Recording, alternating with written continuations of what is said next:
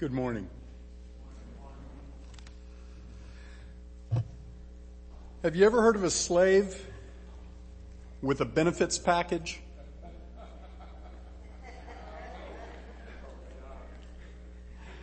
How about a slave whose benefits include adoption with a full share in the inheritance that belongs to the master's only begotten son? An inheritance that includes life that never ends. Well, that's our benefits package as slaves of the living God. Those and many more benefits belong to us who have been purchased out of slavery to sin to be willing and joyful slaves of the Most High God. Paul will talk in the last few verses of this morning's passage about the marvelous benefit that we receive in our new assignment as slaves of righteousness and slaves of God. But first, he's going to give us our job description. Here's where we're going to go this morning in verses 15 to 23. First in verse 15, Paul presents a question. Shall we sin because we are not under law, but under grace? And then as he works his way through the answer to that very important question, he focuses on slavery. And he says first in verse 16 that you are slaves of the one whom you obey. Then in verses 17 to 18 he says to us who are the redeemed, you, you have already become slaves to righteousness. And in verse 19, based on what he has just declared, he says, so now present your members as slaves to righteousness and not to sin. And finally in verses 20 to 23, he talks about our benefits package. The first thing Paul does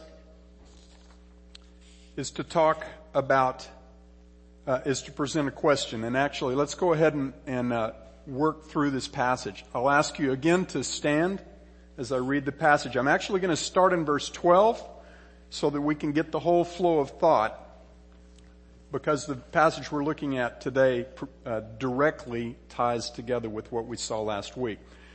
Romans 6 verse 12, therefore do not let sin reign in your mortal body that you should obey its lusts. And do not go on presenting the members of your body to sin as instruments of unrighteousness, but present yourselves to God as those alive from the dead and your members as instruments of righteousness to God. For sin shall not be master over you, for you are not under law, but under grace. And then begins today's passage. What then? Shall we sin because we are not under law, but under grace? May it never be. Do you not know that when you present yourselves to someone as slaves for obedience, you are slaves of the one whom you obey? Either of sin resulting in death or of obedience resulting in righteousness. But thanks be to God that though you were slaves to sin, you became obedient from the heart to that form of teaching to which you were committed. And having been freed from sin, you became slaves of righteousness. I'm speaking in human terms because of the weakness of your flesh. For just as you presented your members as slaves to impurity and to lawlessness, resulting in further lawlessness, so now present your members as slaves to righteousness, resulting in sanctification. For when you were slaves of sin, you were free in regard to righteousness. Therefore, what benefit were you then deriving from the things of which you are now ashamed? For the outcome of those things is death. But now, having been freed from sin and enslaved to God, you derive your benefit, resulting in sanctification and the outcome, eternal life. For the wages of sin is death, but the free gift of God is eternal life in Christ Jesus our Lord. Dear Father, we ask you to help us to set aside whatever's distracting us this morning that we might humble ourselves before you to truly hear what this powerful passage has to say to us. This is the heart of our job description, our calling as those whom you've redeemed. We ask that your spirit would be at work in us through your word this hour to pierce our hearts and to give us great clarity about the nature of that uncompromising calling. We ask this in Jesus' name. Amen. Please be seated.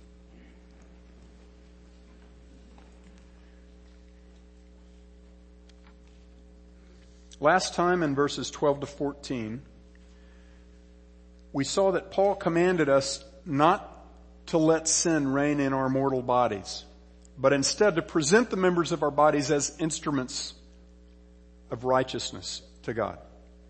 He ended that passage in verse 14 by saying, for sin shall not be master over you, for you are not under law, but under grace. He immediately picks up that statement in verse 15 and he says, what then? Shall we sin because we are not under law, but under grace? So he starts with a question that's directly tied to what he just said. Then in verses 15 and 16, he follows the same pattern that he used in verses 1 through 3. He poses a question based on what he just said. Then he answers it first with the forceful negative, may it never be. And then he immediately responds with another question that starts with, do you not know? Now the question here in verse 15, shall we sin because we are not under law but under grace, is almost the same as the question that he asked back in verse 1. What shall we say then? Shall we sin all the more that grace may abound? In both cases, the, the heart of the question is, since we're now under grace and not under law, does that mean we can sin with impunity? The fact that he, that he repeats the same essential question and that he does so by presenting this, almost the same structure should certainly tell us that we need to be paying close attention to his answer both times that this pattern comes up. Repetition is theological glue throughout scripture and we're supposed to pay attention when we see the same ideas coming up again. The heart of, of Paul's answer in both cases is that the question proves we don't really understand the sanctifying power and purpose of grace. At the beginning of the chapter, in the first round to his answer to this critically important question, Paul's point was that the grace of God is what unites us with Christ in the likeness of his death and the likeness of his resurrection. Our unity with Christ in his death to sin frees us from the power of sin. And our unity with Christ in his resurrection gives us newness of life and calls us to enter into that newness of life. On the basis of that reality of what's true, true of us in Christ, we are then called in verse 11 of chapter 6 to count ourselves to be dead to sin, but alive to God. So the purpose and power of grace is not to open the door to more sin. It is uh, to make us dead to sin and alive to God. Now, Paul's second answer to the same question is all about slavery. His answer is that the grace of God frees us from slavery to sin in order to make us slaves of righteousness. And it is as slaves of righteousness that we truly come to put on righteousness in practice. That's called sanctification. He'll go on to say that the final outcome of this wonderful slavery is that we enter into eternal life. In both rounds of the critical question, Paul makes it clear that the law could never accomplish that which grace accomplishes because it was never intended by God to do so. It's important for us to understand what Paul means when he says in verses 14 and 15 that we are under, we are not under law but under grace. Under law does not mean under a system based on merit. A lot of people thinks that, think that uh, that's what it's talking about. nor does it mean under a system devoid of grace. The Torah, the law of Moses, was a gracious gift from God to his covenant people. The law displays to us what our God is like and gives us very specific examples to show how his character is worked out in our relationship first with him and then with our fellow man. That's how the Ten Commandments break down. The law shows us his holiness, his righteousness, his justness, his compassion, his mercy, and his grace. And they show us what those attributes look like in real life. That knowledge is a gracious provision indeed. In Psalm 119, the psalmist repeatedly says that he delights in the law of God. Paul says in the very next chapter of Romans, Romans 7, that the law is holy and the commandment is holy and righteous and good. And Jesus made it clear in the Sermon on the Mount in Matthew 5 that he did not come to abolish the law, he came to fulfill it. And that not one stroke, not the smallest letter, a stroke of a letter of the law would pass away until all is accomplished. So when Paul says in Romans 6, in verses 14 and 15, you are not under law but under grace, he's not saying that the Jews who were under the law of Moses were somehow separated from access to the grace of God. What he is saying is that we who have been redeemed by God are no longer under the sin eliciting power of the law. Instead, we are under the sin eliminating power of grace. In effect, Paul's answer to the question, shall we sin because we are not under law but under grace, is to turn that question into a statement. We shall not sin because we are not under law, but we are under grace. To treat grace as a license to sin grievously misses the purpose both of law and of grace. One of the most fundamental purposes for which God gave the law was to show us without a doubt that we are slaves to sin apart from the grace of God. That we are helpless to free ourselves from that slavery by our own devices. In Galatians 3.24, Paul says the law was our schoolmaster to bring us to Christ. Just as the law proved us to be slaves to sin, grace proclaims that we are slaves to righteousness. Having just declared that grace most certainly is not a license to sin, Paul now proceeds in verse 16 to make a very important point by posing a second question. And his point is that you are inevitably slaves to the one whom you obey. He says, do you not know that when you present yourself to someone as slaves for obedience, you are slaves of the one whom you obey? Either of sin resulting in death or of obedience resulting in righteousness. Essentially what he's saying here is that we all obey something. Whether we recognize it or not. And there are really only two paths. And I'm going to ask that the young people in our, in our congregation this morning really pay attention at this point. There are only two paths. Either we're obeying sin or we are obeying righteousness. Uh, and actually, he's saying we're obeying obedience in verse 16. And if that gives you trouble, just change the word obey to the word submit and you'll still have the essential meaning. Either we submit to sin or we submit to obedience to God. And either way, that submission makes us slaves. It's very important for us to believe and to reckon with the fact that this dichotomy is absolute. What that means is that God does not give us the option to add another category.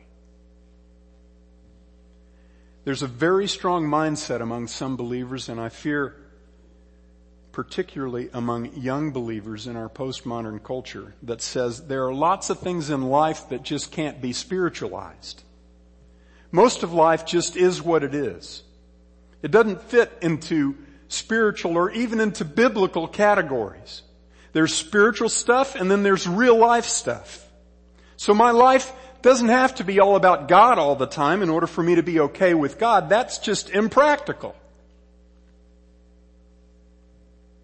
Now I ask you, is that approach to life an accurate reflection of reality as God presents it here? Absolutely not. That way of thinking adds a category. Some kind of benign middle path that God emphatically and conclusively says does not exist. One of the most nefarious and destructive lies propagated by the world, the flesh, and the devil is that there's some category of life that doesn't have anything to do with the spiritual realm. That isn't part of the spiritual battle in which God says you and I are constantly engaged. I mentioned James 4 verses 4 and 5 last week. I want to go there again.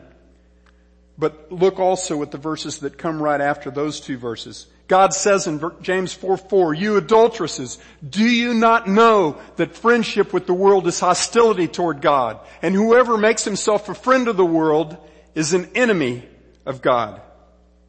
Or do you think that the scripture speaks to no purpose? He jealously desires the spirit which he has made to dwell within us. But he gives a greater grace. Therefore, it says, God is opposed to the proud but gives grace to the humble. Submit therefore to God.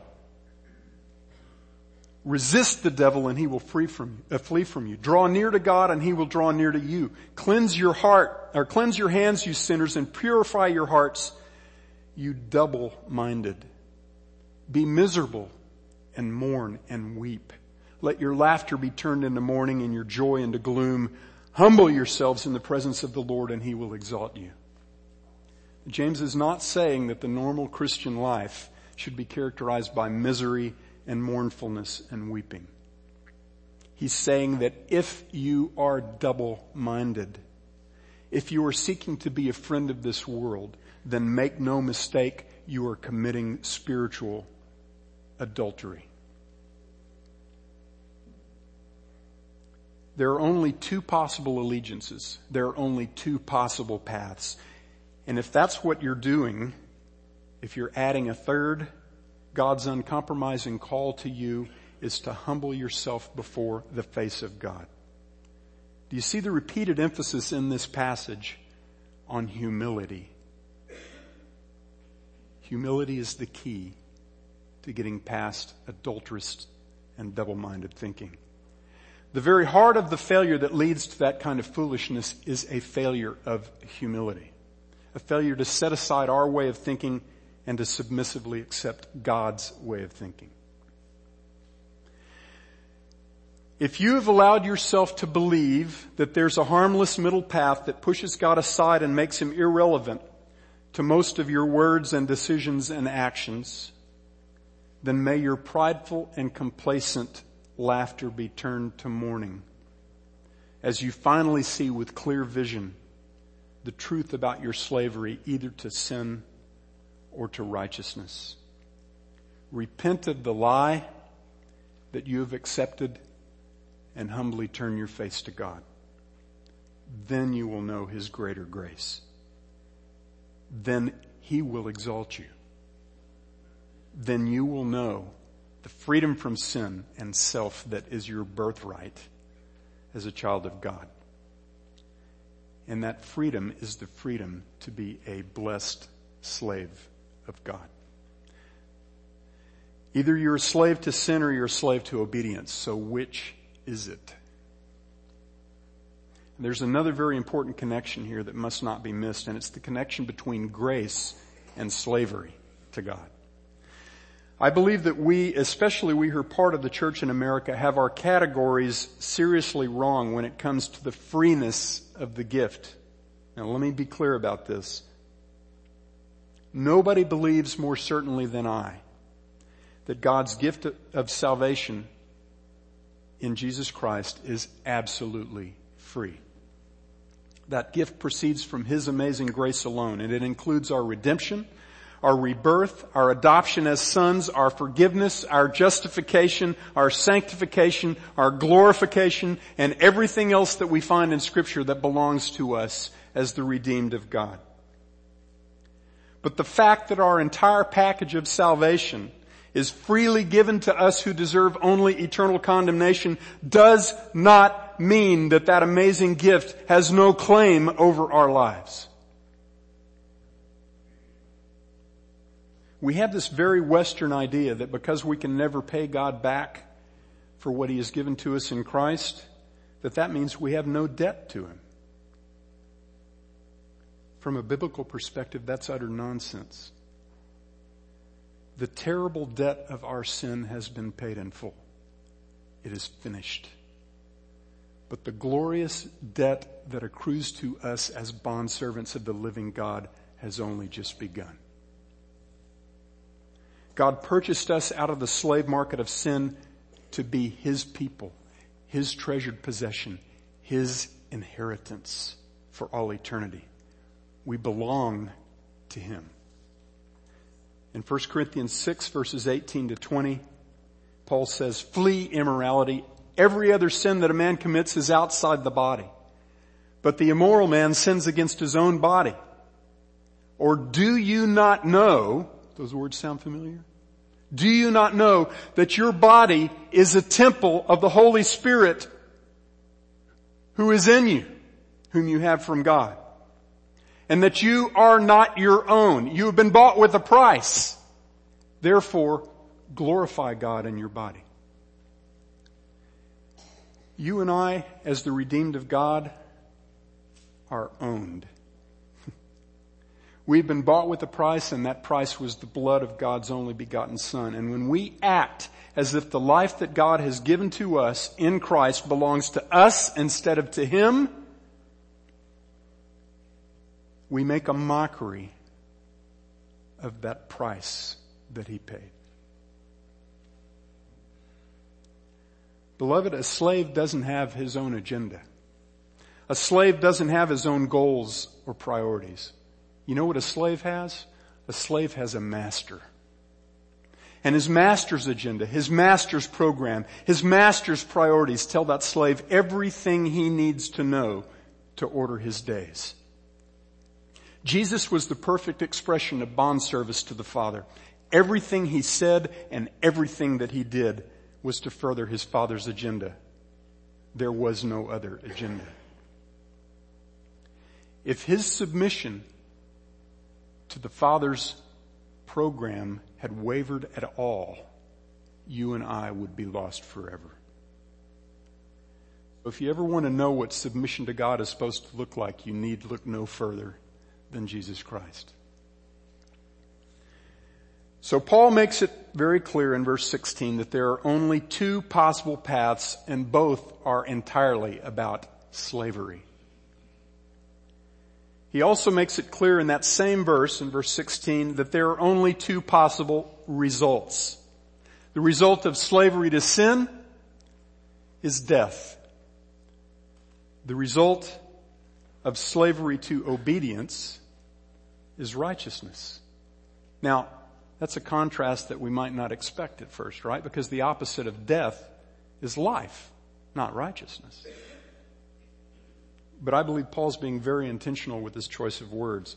The central theme in chapter 6 is sanctification. That is how God imparts His holiness and righteousness to us in practice. And what he's saying here is that the way in which God's righteousness gets imparted to us is through our slavery to obedience. And he'll get to the life part in just a bit, but he's making sure we don't miss the step called sanctification. Our slavery to obedience results in practical righteousness here and now. Having forcefully set before us that there are only two options available, slavery to sin or slavery to righteousness, Paul immediately turns again to that which is already true of us as the redeemed of God. In verses 17 and 18 he says, but thanks be to God that though you were slaves to sin, you became obedient from the heart to that form of teaching to which you were committed. And having been freed from sin, you became slaves of righteousness. Just as with every command that Paul sets before us, the command to present ourselves as slaves of obedience, slaves of righteousness, is inextricably connected to what is already true of us. If I could capture the heart of, uh, of, of Paul's powerful exhortation that I think goes through this entire chapter in just a few words, it would be, be who you are.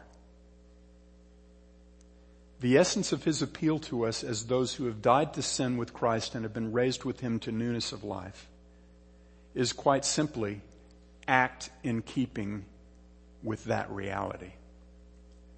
To be in practice who God has already made us in fact.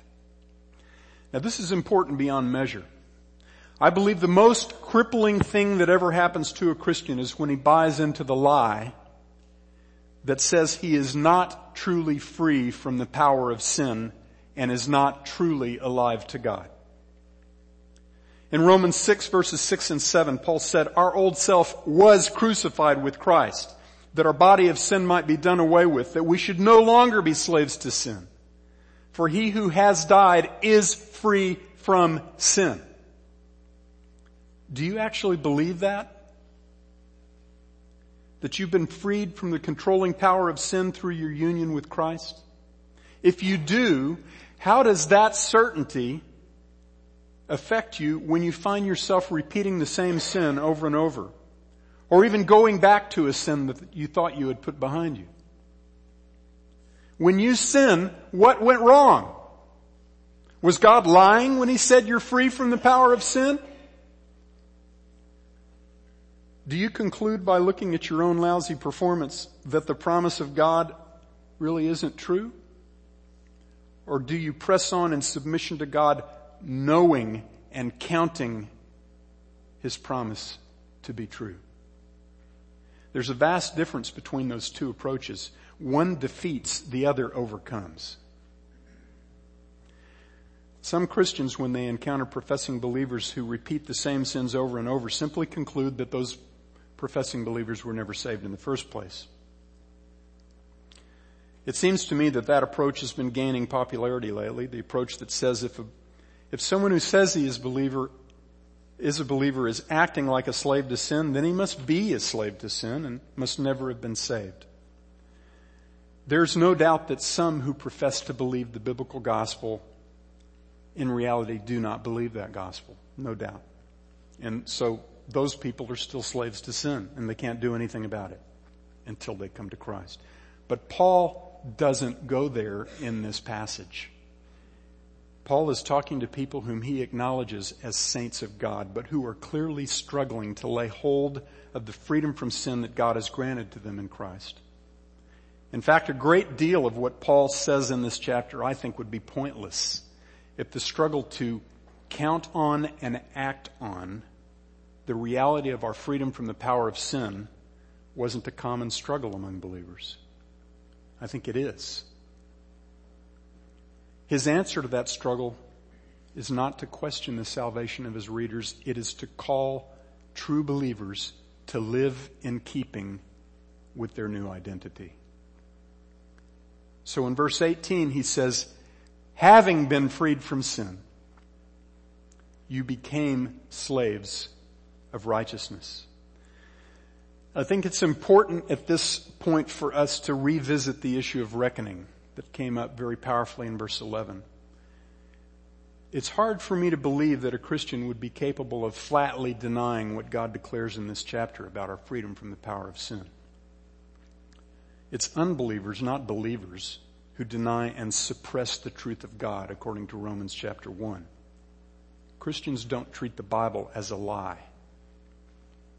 But believers are capable of a failure that is perhaps even more insidious than an outright denial of what God says about our freedom from the power of sin. And that is the failure to count that freedom to be true.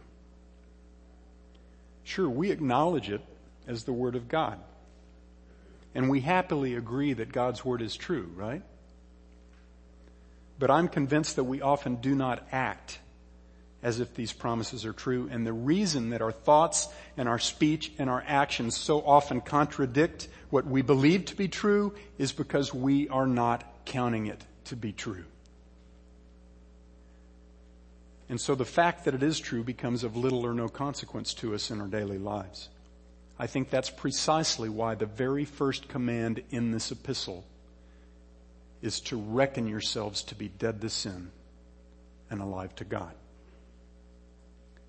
Reckoning is actively replacing the lies and garbage that are bouncing around in our heads that are hitting us from all sides with the clear and simple truth that God declares to be true.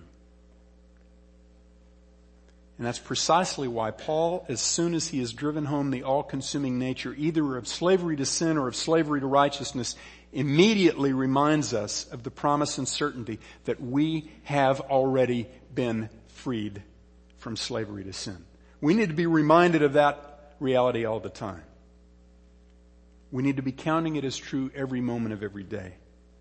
As soon as we cease to intentionally reckon it as true, we begin to drift back into the direction of the lie that says we're still enslaved to sin. And when that lie is, in, is allowed to invade and occupy our thinking, we simply become spiritually hamstrung, crippled. I think we all see this a lot, not just in other Christians, but in ourselves. Paul says in verse 17, though you were slaves of sin, you became obedient from the heart to that form of righteousness uh, of teaching to which you were committed. The words you were committed are passive. What he's saying is we were handed over to the truth.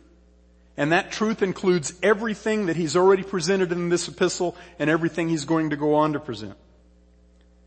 And the words obedient from the heart in verse 17 are critically important.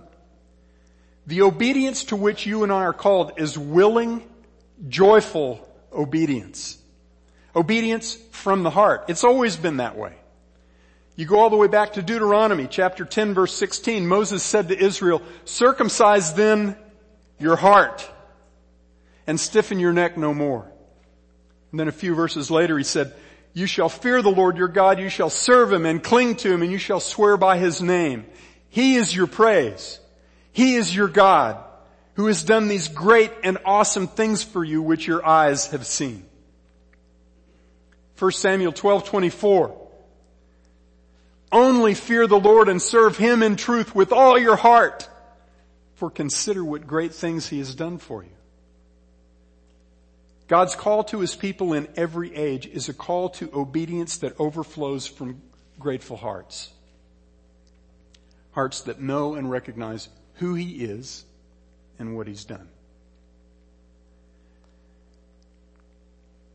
In verse 16, Paul made it clear we're slaves to the one whom we obey.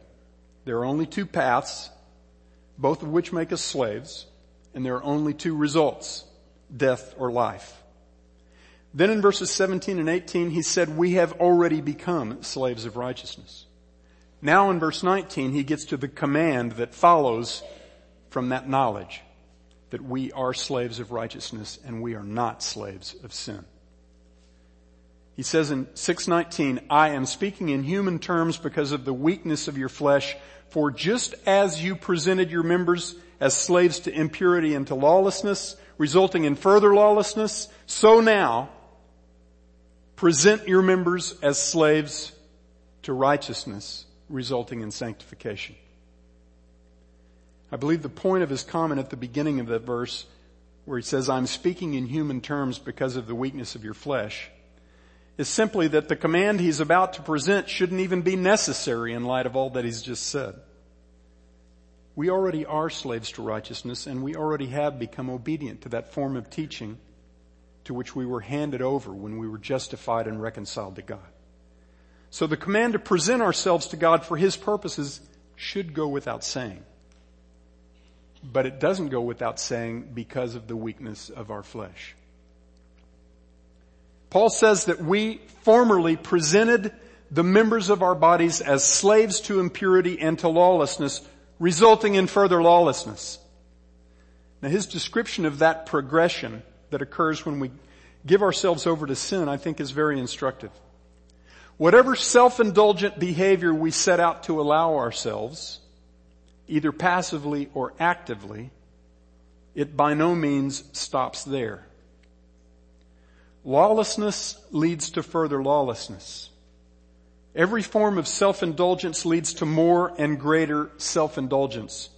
You don't have to look very far to see that in action. A powerful biblical, example is the account of David and Bathsheba. David's initial lapse of laziness, hanging around at home and gazing down on his neighbors' roofs at the time when kings normally go to war, led to the sin of lust when he saw Bathsheba bathing on her rooftop. Then his sin of lust led to the sin of adultery when he sent his servants to bring Bathsheba into his bedchamber. Then when he found out that Bathsheba was pregnant, his sin of adultery led to the sin of deception. When he brought Bathsheba's husband Uriah in from battle to sleep with his wife so it would appear that he was the father of the child in Bathsheba's womb. Then, when Uriah heroically refused himself the pleasure of intimacy with his wife while his comrades were out fighting in the battle, David's sins of laziness, lust, adultery, and deception gave way to the sin of murder when he commanded Joab, the leader of his armies, to send Uriah to the front of the battle on a suicide mission where he was killed. It is inherent in the nature of lawlessness that it breeds further lawlessness. That's something we need to know very clearly about the way slavery to sin pans out. When you present yourselves for obedience to sin, you enslave yourself to sin. When you make impurity and lawlessness your master, impurity and lawlessness take over. You become more and more calloused against righteousness and more and more accepting of sin. But beloved, that's the pattern that's in keeping with who you used to be, not with who you are. And the wonderful thing is that the same pattern of escalation holds true with regard to our new slavery, but with a vastly different result. In verse 19, Paul says, For just as you presented your members as slaves to impurity and lawlessness resulting in further, further lawlessness, so now present your members as slaves to righteousness resulting in sanctification. Slavery to sin leads to further sin. Slavery to righteousness leads to practical righteousness and ultimately to eternal life. Sanctification is being set apart to God. That's what it means. Sanctification is the righteousness of God worked out in our daily lives, in our relationship with Him, and in our, re- our relationship with other people. And just as surely as slavery to sin gives rise to greater and more damaging sin, slavery to righteousness gives rise to real, practical holiness. When you willingly and humbly submit yourself to God, righteousness takes over and has its way with you. And if the escalating power of sin feels threatening to you, the escalating power of righteousness is far more fearsome. Because greater is he who is in you than he who is in the world. The presence of sin in your life as a believer is an alien presence. It is an experience that is in contradiction to the true nature that you possess as the redeemed of God. The presence and power of righteousness in your life as a believer is perfectly in keeping with your new nature, your true nature, the nature of Christ in you. My brother Don Glenn talked this morning about hypocrisy, about the mask. It made me think of this. You know what the world says hypocrisy is for a Christian?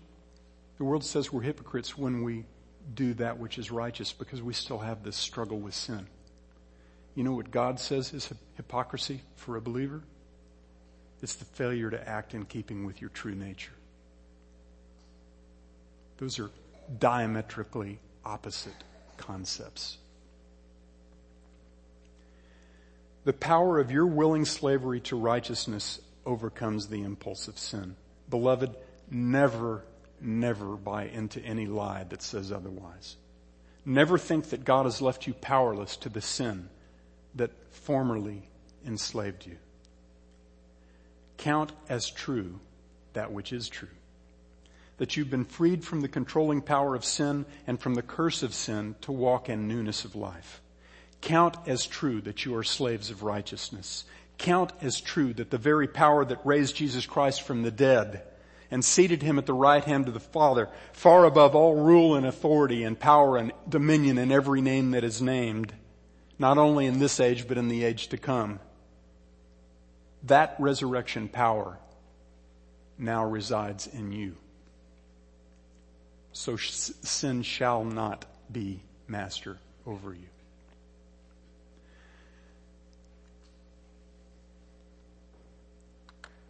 in verses 20 to 23, Paul finishes out this wonderful chapter by speaking of the benefit that we now receive as slaves to God. He says, For when you were slaves of sin, you were free in regard to righteousness. Therefore, what benefit were you then deriving from the things of which you are now ashamed?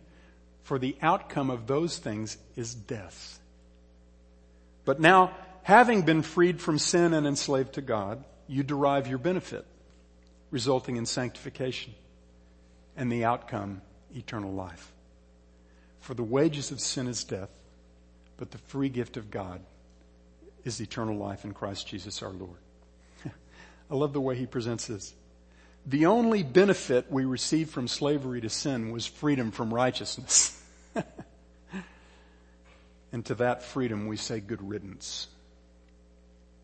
When we were slaves to sin, we were shut off from righteousness. We were lost and dead in our sin. And there was only one destiny for us as slaves to sin. That destiny was death. The only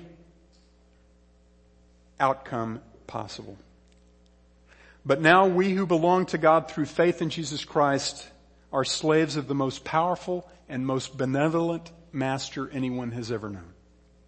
The one who bought us to be his own possession has promised to make us share in his holiness and in his righteousness, and he has granted to us everlasting life. And you know what that life is? That life is relationship with him. Romans 8:17 says that we who are children of God are heirs also. Heirs of what? heirs of God and fellow heirs with Jesus Christ. He is our life. He is our inheritance. David said in Psalm 16:5, "The Lord is the portion of my inheritance and my cup."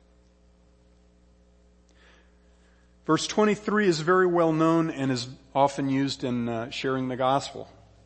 Uh, and I believe that's perfectly fitting because the principle presented in, in this verse stands on its own.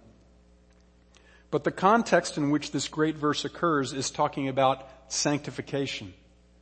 And specifically in verses 22 and 23, Paul is talking about the ultimate outcome, the ultimate benefit of sanctification, which is eternal life. He's looking at eternal life here as a future event. And that doesn't mean we don't possess eternal life from the moment we first believe in Jesus Christ. John says in John 5, 24, truly, truly I say to you, whoever hears my words and believes him who sent me has eternal life and does not come into judgment, but has passed already, has passed out of death and into life. But we won't fully lay hold of that life until we stand blameless in the presence of God. And that future culmination or completion of our entrance into the life that God has promised to us is what Paul is talking about here. In verse 22, Paul says our enslavement to God produces the benefit of sanctification and the outcome of sanctification is eternal life.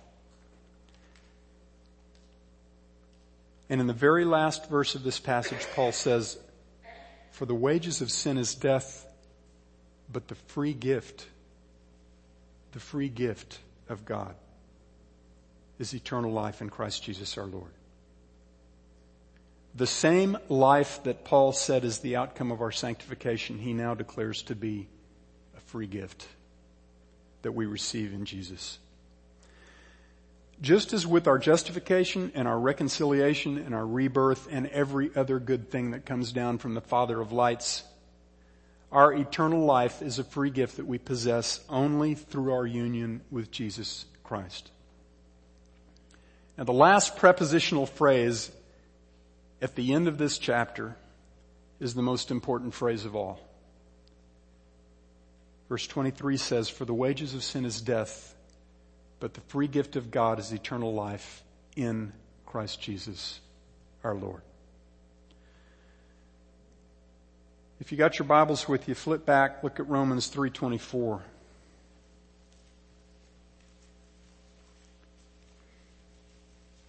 How is it that we have been justified, declared righteous in the eyes of God? It is as a gift by His grace through the redemption which is in Christ Jesus. Now look at Romans 5 1. How is it that we have peace with God? It is through our Lord Jesus Christ. Look at Romans 5:11. How is it that we have received reconciliation with God? It is through our Lord Jesus Christ. Look at Romans 5:17. How is it that we come to reign in life and to overcome the reign of death? It is through the one, Jesus Christ. Look at Romans 5:21. How is it that grace comes to reign through righteousness to eternal life? It is through Jesus Christ our Lord. Romans 6:11. How is it that we are dead to sin but alive to God? It is in Christ Jesus. And in Romans 6:23, how is it that we receive the free gift of God which is eternal life? It is in Christ Jesus our Lord. Beloved, everything that is worth having, everything that will endure after the destruction of the kingdom of this world and after the renewing of all things belongs to us only because we who have believed in Jesus Christ are now found to be in Jesus Christ. But what if you're not in Him? Because you have not yet trusted only in Him. Then you're still a slave to sin. And there's only one outcome of slavery to sin and that's death. In 2 Thessalonians chapter 1 verse 9 tells us what that death is. It says it's eternal destruction away from the presence of the Lord and from the glory of His power. How do you go from the path that's destined to death to the path that's destined to eternal life? Is it by promising God that you'll be a good slave? No. The way you become a redeemed bondservant of the living God is by taking God at His word. You can do nothing to make yourself acceptable in His eyes. You can only fall down in humility before Him and confess that you are helpless to make yourself righteous in His sight. And then accept the free gift of His righteousness a gift that he paid for in full when he sent his only son to die in your place on the cross to pay your eternal penalty to God.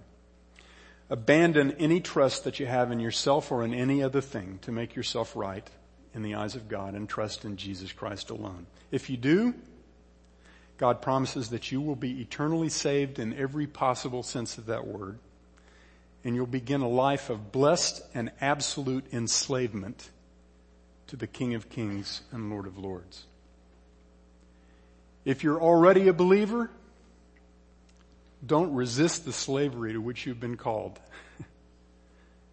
the most exalted title that any person can ever bear is servant of the Most High God. Dear Father, Never let us forget that you've redeemed us from our slavery to sin in order to make us slaves of righteousness.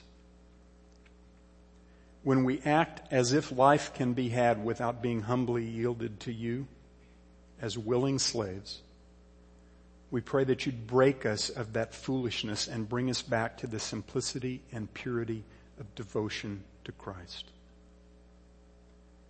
We ask this in His precious name and for His sake. Amen.